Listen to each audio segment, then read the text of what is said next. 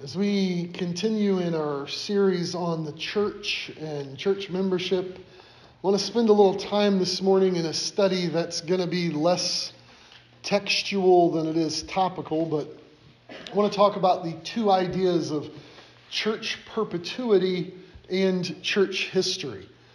Perpetuity, like the word perpetual, is looking at the biblical promise that the Lord's churches will have a perpetual existence. It's the promise we can see clearly in Scripture. Meanwhile, church history is examining what happens to the Lord's churches, starting in Scripture, but then extending through the past 2,000 years or so that have gone by since. So let's start with some passages of Scripture which contain the promise of church perpetuity. It's important that that's the building block of our discussion. So, Matthew 16, starting at verse 13 through verse 18, is a text we've, we've read before recently, but I want to look at it from this perspective. Matthew 16, verse 13, when Jesus came into the region of Caesarea Philippi, he asked his disciples, saying, who do men say that I, the Son of Man, am? So they said, Some say John the Baptist, some Elijah, and others Jeremiah or one of the prophets. He said to them, But who do you say that I am? Simon Peter answered and said, You are the Christ, the Son of the living God. Jesus answered and said to him, Blessed are you, Simon Barjona. For flesh and blood has not revealed this to you, but my Father who is in heaven. And I also say to you that you are Peter, and on this rock I will build my church, and the gates of Hades shall not prevail against it. This text is the first reference in the Word of God that contains the word church, and in this text we find who the church glorifies. We find how the church was founded. We find where the church is going. And since we've dealt with this passage in detail a, a couple of times already recently, this morning I want to just focus on the specific promise that Jesus will build his church. I'm going to spend some time in a moment telling you about the history of the Lord's churches, about Baptist churches throughout the centuries. But never lose sight of the fact that the most significant and important detail of this text is that it is all about Jesus. Right? Jesus is the one speaking. He asks a question in verse 13 and in verse 15. Jesus is the object of his own question, right? Who do men say that I am? Who do you say that I am? Jesus' character is the focus of the only good answer. Peter says, You're the Christ, you're the Son of the living God. Jesus offers a blessing for those who proclaim that God given testimony. He says, You're blessed, Simon, son of Jonah, for it wasn't flesh and blood that made you understand this, it was my Father in heaven that gave you this understanding. And in this text, we also see Jesus is the one who is building and the one who possesses his church. I will build my church. All that to say, when we open this text, the very first one, to begin explaining what and who and why the church is, you don't find a more Christ centered passage than this. And I want you to remember this in a moment as we very briefly go through 2,000 years of history of the Lord's churches. This text is here to tell you that that history is about Jesus. If you can look at church history and not see Jesus in the process, then something has gone horribly wrong.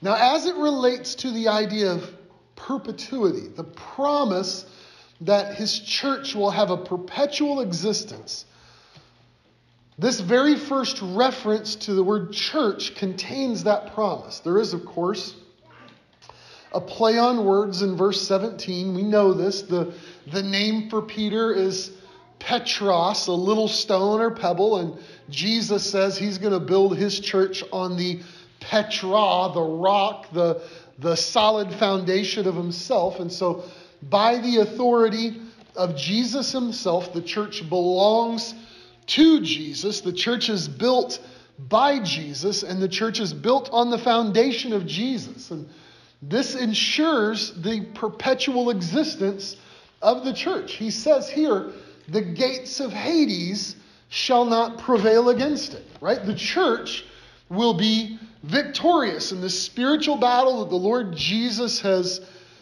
called us and commissioned us as a church. The church will not be prevailed over, the church will prevail. Now, understand what perpetuity means and what it doesn't mean. It does not mean that every individual church that is established will always continue itself, right? Individual churches might fall out of existence, but the Lord's not going to be left without a witness. The first church was the one that Jesus himself built, and it was in every way a, a proper assembly. It was a collection of baptized believers who assembled together to worship their Savior and to obey His word. And that's an important fact of uh, church history to recognize, contrary to what so many people say that the you know the day of Pentecost is when the church was born or when the church began. It already existed before that time. They they assembled together. They followed the Lord Jesus' commands. Acts 1 describes them um, before Pentecost as 120 individuals gathered together in an upper room. They have, in essence, a, a business meeting there.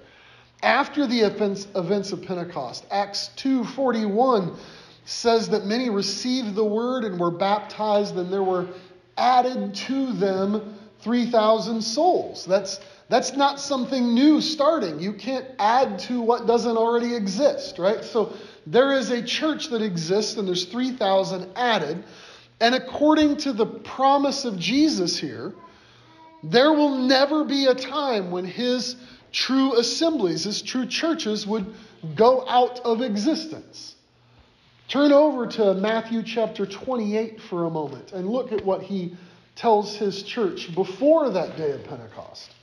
Matthew chapter 28, verses 18 through 20. We call this the Great Commission. Jesus came and spoke to them, saying, All authority is given to me in heaven and earth. Go therefore and make disciples of all nations, baptizing them in the name of the Father and of the Son and of the Holy Spirit, teaching them to observe all things that I have commanded you, and lo, I am with you always, even until the end of the age.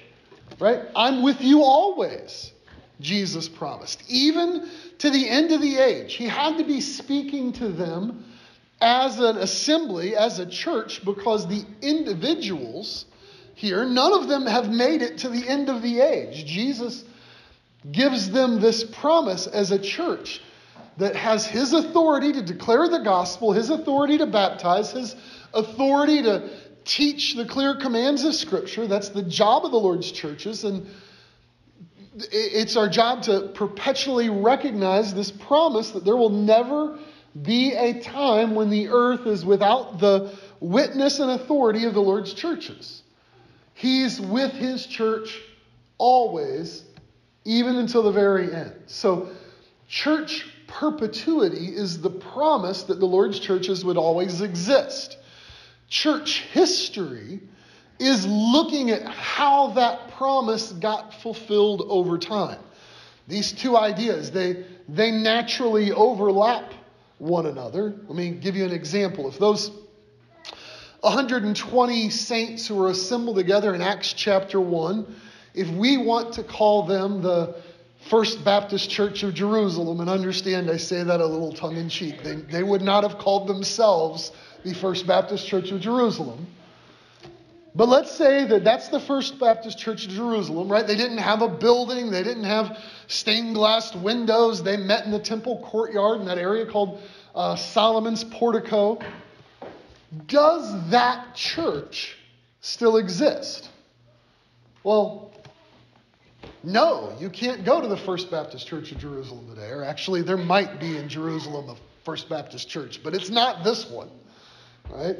In Acts chapter 8, it tells us the story of the persecution of that church, how Saul of Tarsus was used as a tool by the Jewish leaders to arrest and murder Christ's followers. The, that church scattered. Listen, Acts chapter 8, verse 1 says Saul was consenting to Stephen's death, and at that time, great persecution arose against the church which was at Jerusalem, and they were all scattered throughout the regions of Judea and Samaria, except the apostles. So they scattered.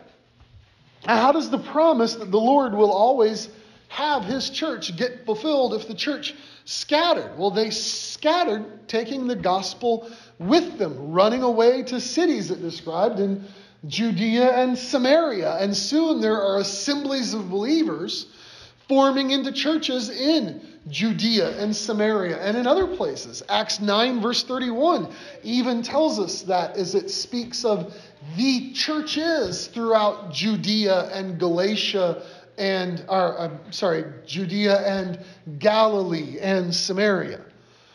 Right? In Acts 13, there is a church in Syria, as far away as a city called Antioch. And it's there that that former Saul of Tarsus, who becomes Paul the Apostle, is sent out on missionary journeys where he preaches the gospel and he establishes more churches, right? He's using the authority that Jesus gave to his church to preach the gospel, the authority Jesus gave to his church to baptize, the authority that Jesus gave to his church to, to teach them everything that Jesus taught.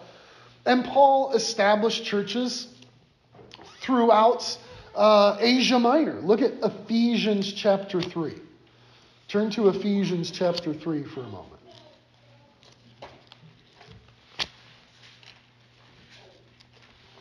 When Paul established the church at Ephesus, and he writes to them, look at the end of Ephesians chapter 3 at what Paul tells them. Verse 20. Now, unto him who is able to do exceeding abundantly above all that we ask or think, according to the power that works in us, to him be glory in the church by Christ Jesus to all generations forever and ever. Amen. Right? Don't we see the promise of perpetuity there? Right? Doesn't it tell us that the purpose of God is to have his power working in us so that he would be glorified in this church by Christ Jesus, Paul says, to all generations forever and ever. Incidentally, note how this also tells us that the church is all about Jesus. Right? Too many Baptists today speak about the Lord's churches as if they exist for the glory of themselves, right? They will read this as to him be glory in the church by Christ Jesus. Right? The church is not the emphasis here. The emphasis is by Christ Jesus. It's the purpose of God to be glorified in the church as it declares the gospel of Jesus Christ to all generations. Now, the First Baptist Church of Jerusalem doesn't still exist. What about the First Baptist Church of Ephesus? Well, perpetuity isn't the promise that every individual church would continue forever. It's the assurance that the Lord Jesus would always be represented on earth by his true churches. There will never be a time where the Lord's churches in total are prevailed against. They will bring unceasing glory to God in every generation. Now, that's just a few of the passages that we can see that promise of church perpetuity in.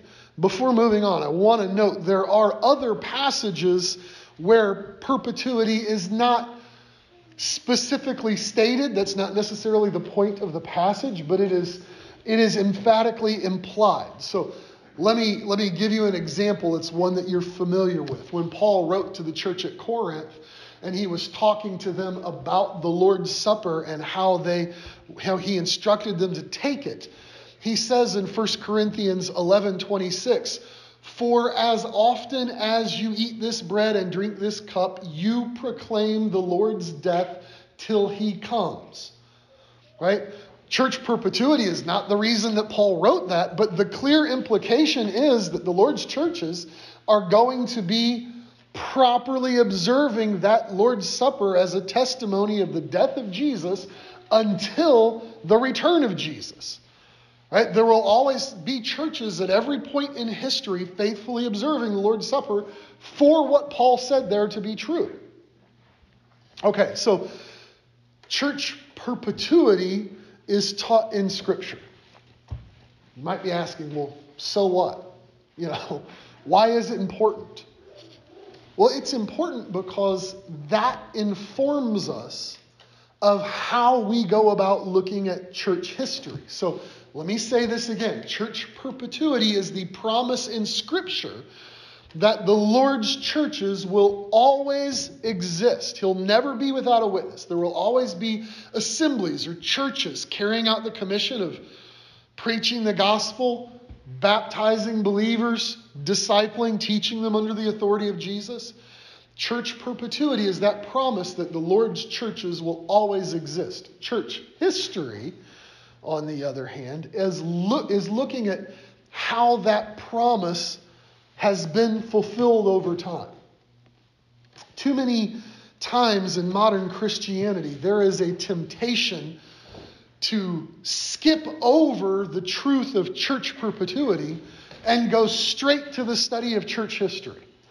In other words, we, we start by uh, looking at history and ask the question well, can we see what God has been doing but ignore the promise that Jesus made of church perpetuity, which has said this is what God will do. So, trying to examine church history without basing it on the promise of Jesus that the church will perpetually exist leads to a couple of potential errors, and they're common errors on two extremes. The first error is to look at church history and accept the possibility that when you look at church history and you can't see clear examples of the Lord's church somewhere, that, well, maybe it went out of existence for a time. And that's actually the most common view of Christian history among evangelical churches right? They see that Roman Catholicism rose up around 300 years after the New Testament closes, and it became more and more corrupt over time. And so the common view today is that the Lord's churches basically went out of existence until the reformers came along in the 1500s and fixed everything. Biblically, that is an unacceptable view of church history because it forgets that Jesus promised that there is a perpetual existence of his churches.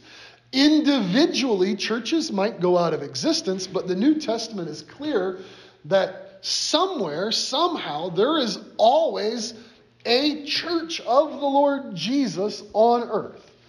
And if it was not in Roman Catholicism, right, they weren't carrying out the commands of preaching the gospel under his authority and baptizing scripturally or teaching all the things that he commanded.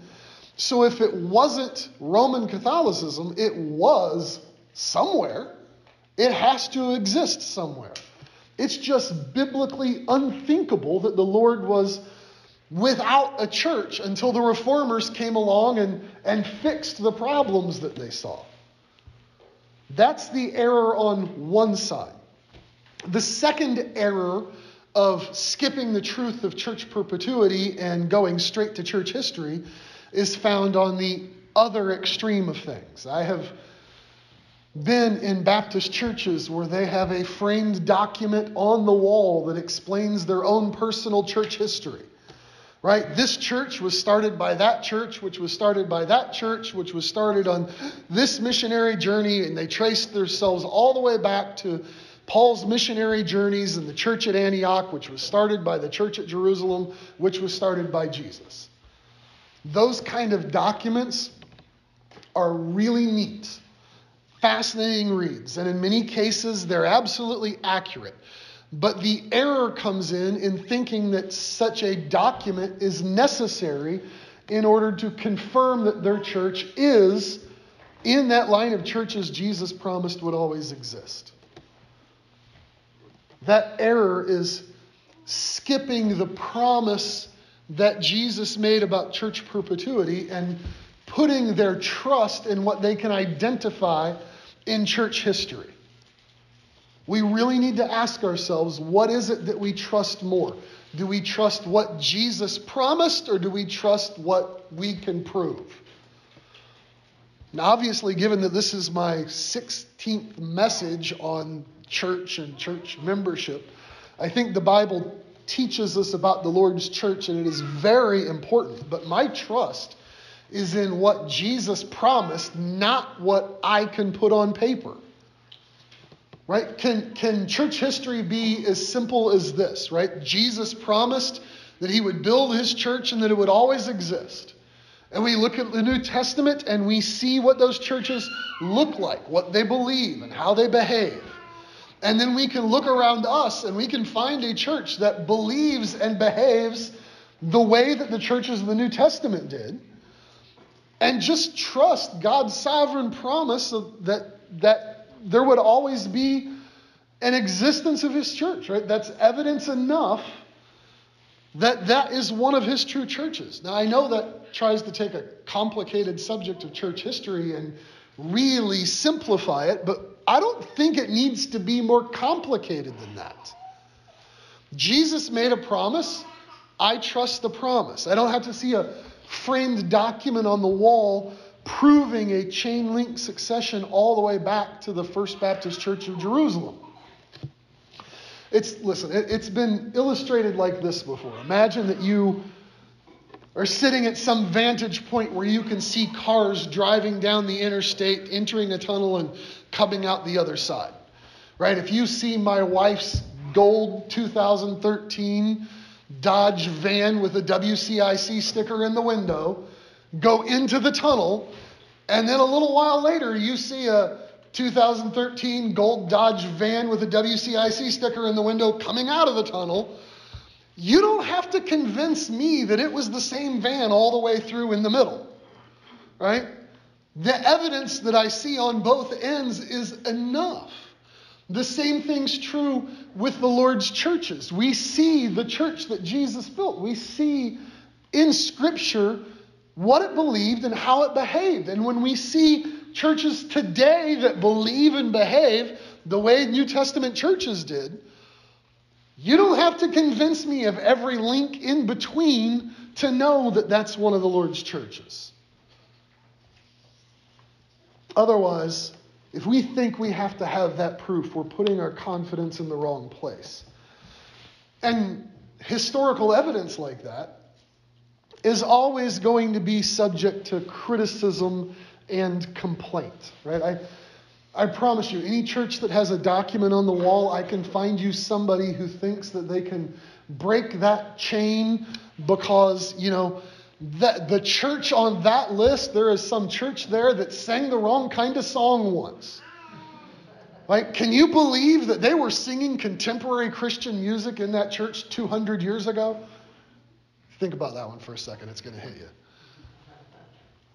You know, there's a church on that list that is seven years off in where, when they think the Lord Jesus is going to return. There's a church on that list that treated my daddy wrong. Listen, somebody won't like your list. Let's just be honest enough to, to admit that every Sovereign Grace Landmark Baptist church that I know of will look at the Corinthians in the New Testament and say clearly, that is the Lord's church. But if that church existed down the road from them, they would have nothing to do with it.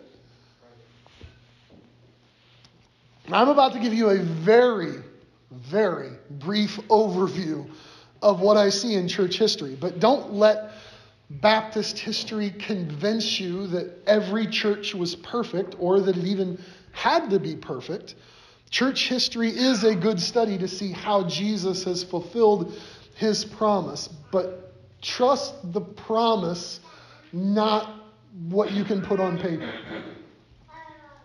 So, as, as the gospel spread through the authority of the Lord's churches, Paul is the apostle in Scripture that we read about going out on missionary journeys, but Paul was not the only one who was doing those missionary journeys. Um, history suggests that Matthew made it as far as Ethiopia before being martyred. Bartholomew preached in Asia as far as Armenia.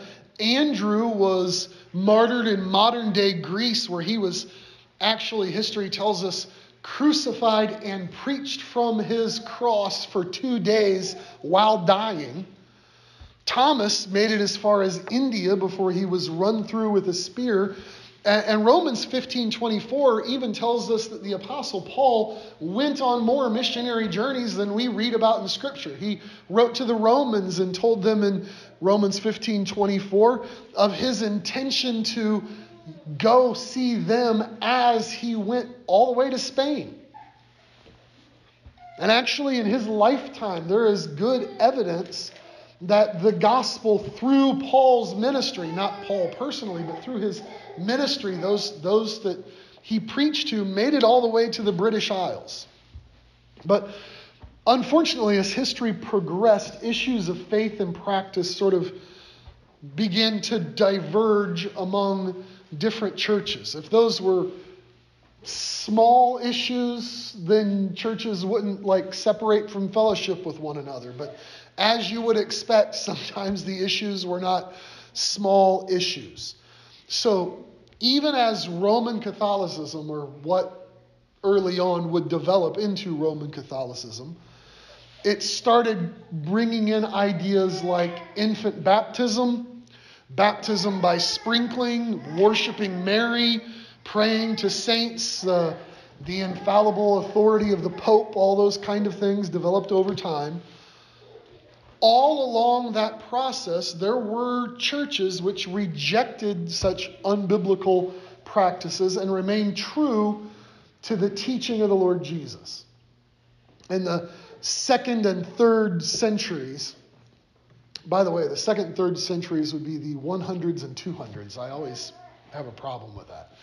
In the second and third centuries, they were known as Montanists and Novatians, right? Roman emperors insisted that people worship them, make sacrifices to the emperor. And the Montanists and Novatians encourage believers look, even if you're threatened with horrible persecution or horrible execution, you need to face that bravely and not deny the Lord Jesus. By the fourth century, the 300s, the sort of that's sort of where the unofficial start of Roman Catholicism took place.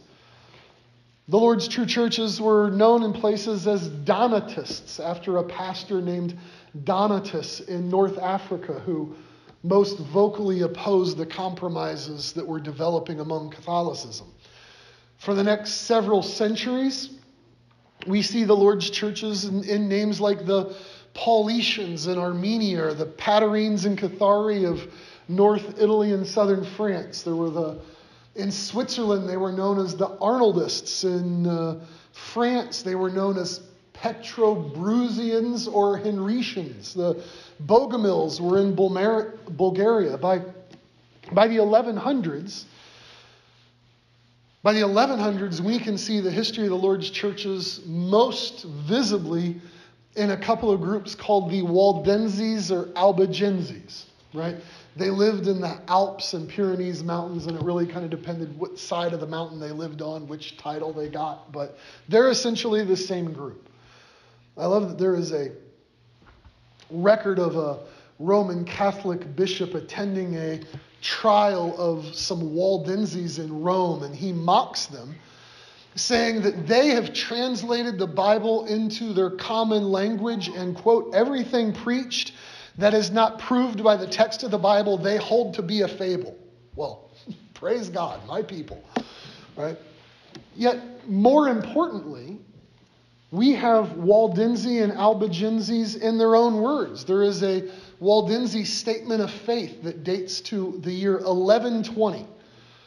And from 1120, we have this statement of faith, with, which, with just very, very minor things, I would wholeheartedly adopt, adopt myself. It essentially says there is one God who exists as Father, Son, and Spirit. The scriptures are to be held as the sole standard of faith and practice.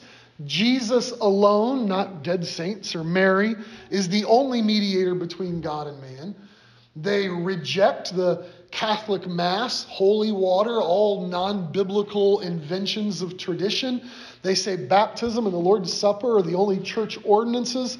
And they say, and, and this is a quote, I love this quote, that Christ is our life and truth and peace and righteousness, our shepherd and advocate, our sacrificed and priest, who died for our salvation, so that all who believe, I'm sorry, who died for the salvation of all who should believe, and rose again for their justification.